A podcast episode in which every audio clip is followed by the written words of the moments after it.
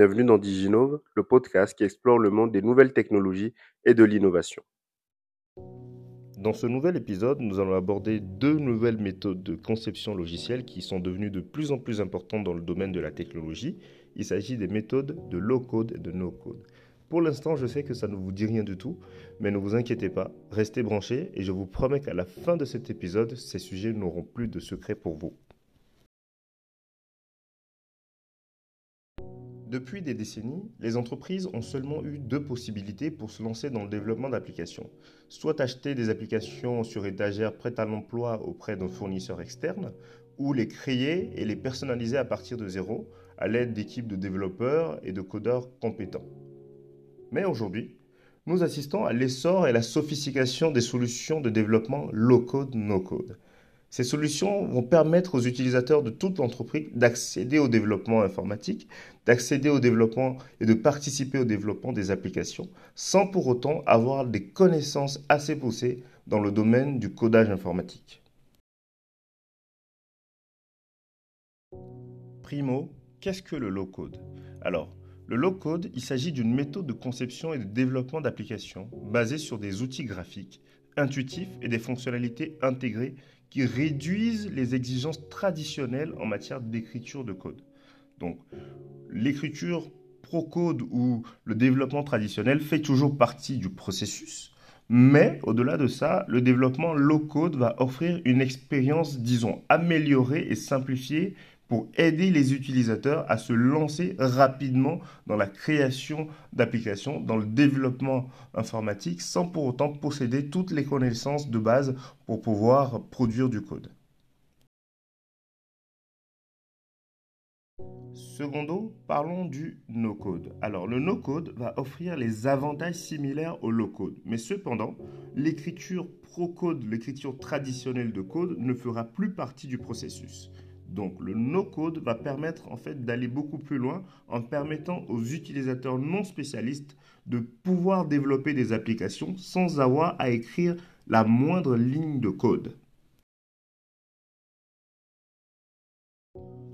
Vous l'aurez donc compris, la principale différence entre les plateformes de développement low-code et no-code va résider dans le niveau de connaissance en matière de codage dont l'utilisateur a besoin.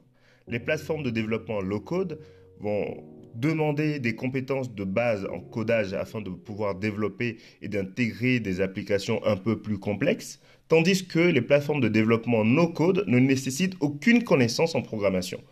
Puisque la plupart des entreprises disposent d'un large éventail de compétences techniques au sein de leur personnel, de nombreuses plateformes aujourd'hui ont décidé de se lancer dans ces outils low-code, no-code.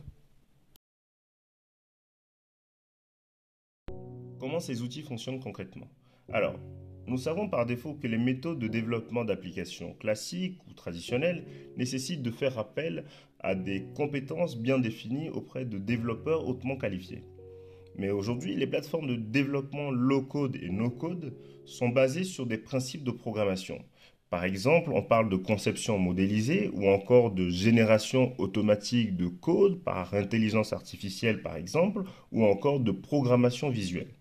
Donc ces plateformes vont décider de cibler volontairement les utilisateurs qui connaissent plutôt bien le processus de fonctionnement euh, du logiciel à, décrire ou à développer et vont se baser sur un principe appelé les workflows au sein de leur service qui vont leur permettre d'automatiser ces différents workflows et de produire, de générer une application au travers des workflows qu'on leur aura fournis.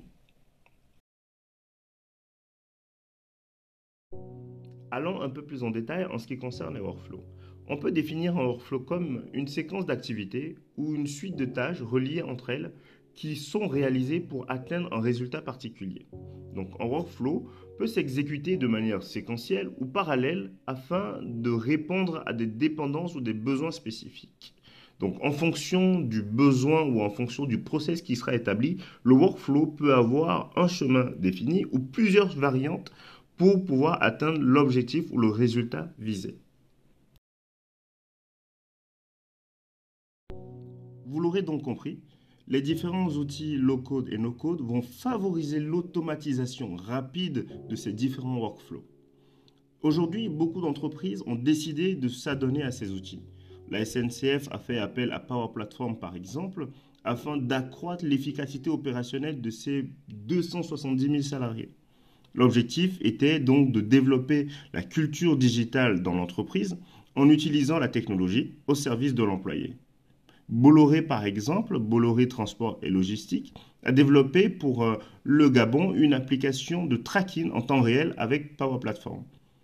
Le, euh, la start-up anglaise euh, TreePoint a créé un simulateur pour calculer ses émissions de carbone, puis éventuellement les compenser en finançant des projets à impact en utilisant la plateforme Bubble. Et l'association à but non lucratif New Incentive collecte des dons afin de favoriser et accroître la vaccination infantile au Nigeria. Et ils ont décidé d'utiliser AppSheet, qui est une application Google.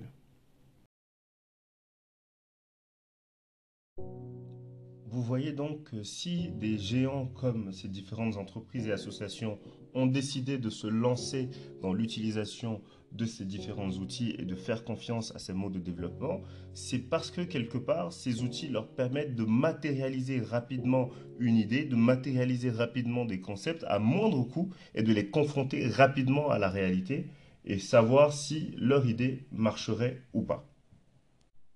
Pour aller au-delà de ça, Voici quelques chiffres qui vous donneront surtout envie de découvrir peut-être un peu plus les technologies low-code et no-code. On dit que 70% des nouvelles applications développées par les entreprises utiliseront des technologies low-code et no-code d'ici 2025, contre moins de 25% depuis 2020. À 90% aujourd'hui, on pense que la réduction du temps du développement a été favorisée énormément par les solutions low-code, no-code.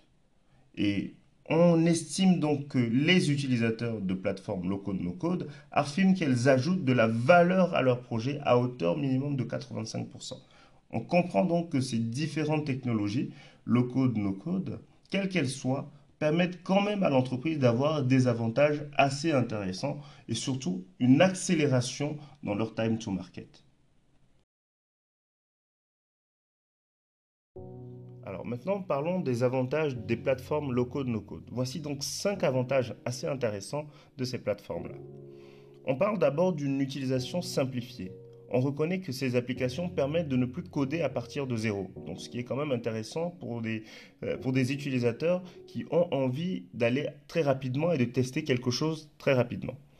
Secondo, dans le prolongement de ce que je viens de dire tout à l'heure, on parle d'un développement plus rapide. Les utilisateurs vont facilement utiliser des modèles, des templates d'applications déjà proposés par ces outils pour pouvoir aller plus vite et pouvoir faciliter l'intégration des exigences des utilisateurs et tester aussi rapidement.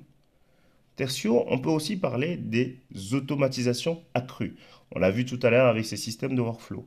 En définissant un certain nombre de règles de base pour la prise de décision à travers ces différents workflows, le système peut déjà intégrer ces, workflows, les optimiser, les automatiser ensuite au travers d'intelligence artificielle, de machine learning et toutes les technologies qui peuvent s'en suivre afin de mettre en œuvre une application, un système d'information assez efficace.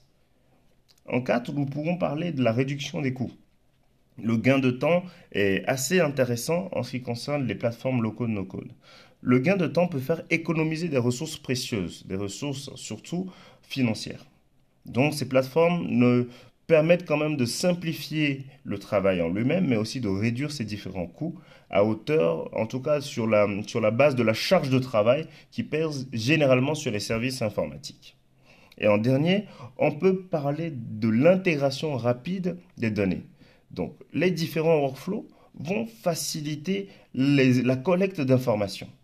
Ces workflows, étant créés là où les informations sont collectées tout de suite, vont permettre de collecter, partager, traiter et stocker rapidement et facilement les données. Donc l'intégration de, données est plus facile et plus flexible. Donc les outils low-code, no-code vont faciliter à l'utilisateur la recherche de ces données et la compréhension de ces données à travers ces différents modèles préécrits dans ces outils ce qui va permettre à ces, différents utilisateurs d'identifier la source, la propriété de la source et de valider l'intégration de la donnée.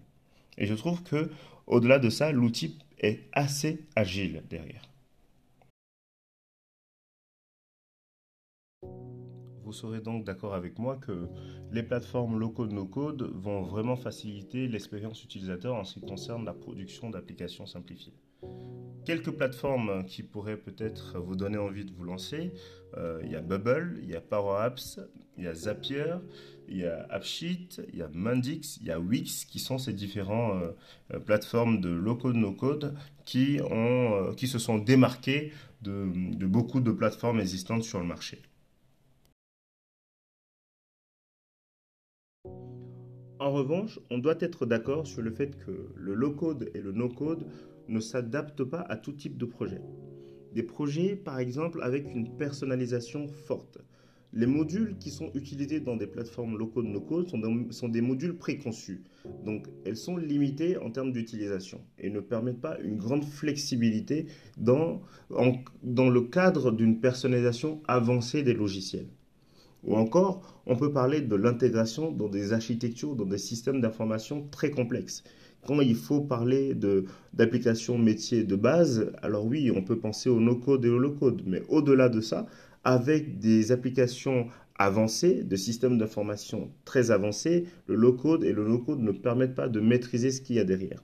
Et au-delà de ça, on parle des applications à enjeu de sécurité et de fiabilité assez forte le low-code et le no-code d'aujourd'hui ne permettent pas de maîtriser tout ce qui se passe derrière les différents glissés-déposés qu'on effectue lors de la conception d'une application low-code, no-code. Alors, c'est difficile à dire, mais aujourd'hui, les grands développeurs ou les grandes entreprises estiment que les plateformes low-code, no-code ne donnent pas encore assez la main pour pouvoir être sûr de la fiabilité et de la sécurité des environnements qu'ils proposent ce qui est totalement légitime. Le code n'est pas maîtrisé et on ne sait pas forcément ce qui se passe derrière. Donc euh, un problème de plus en plus récurrent, quels que soient les différents services ou les outils employés finalement. En somme, il ne fait donc aucun doute que les technologies de low-code et de no-code révolutionnent les entreprises aujourd'hui et leur façon de travailler. Elles donnent à ces entreprises l'avantage concurrentiel dont elles ont toujours eu besoin et permettent à ces entreprises de répondre à un certain niveau d'exigence aujourd'hui du marché de la transformation technologique et du développement logiciel. Mais au-delà de ça, je pense qu'il est important de se poser des questions, surtout de se poser les bonnes questions avant de se lancer dans l'aventure low-code, no-code. Comme par exemple, avant de se lancer dans un projet comme ça, il convient de se poser la question sur la pérennité des plateformes qu'on décide d'utiliser. Est-ce que c'est une plateforme qui va survivre dans le temps? De se poser les questions par rapport à, à vos données, par exemple. Comment est-ce que les données sont utilisées derrière cette plateforme? La capacité de monter en charge, par exemple, la disponibilité d'un service support en cas d'incident de cette plateforme-là pour ne pas perdre votre travail. Donc, posez un ensemble de questions, faites des analyses de risques, étudiez l'écosystème low-code, no-code avant de choisir même l'outil, la plateforme à utiliser avant de se lancer dans un projet pour un quelconque intérêt. C'était Sylvanus Oubeke. Merci d'avoir pris part encore à ce nouvel épisode. Je vous remercie encore d'être plus nombreux à me suivre. Partagez, likez, commentez et à bientôt. C'était donc Sylvanus Oubeke au micro de Diginov encore une fois. Nous espérons donc que ce nouvel épisode vous aura très très intéressé et vous permettra de vous lancer dans la découverte de ces outils no-code, low-code et de vous potentiellement vous former avec. Merci encore d'être encore de plus nombreux à nous suivre et à bientôt dans de nouvelles aventures.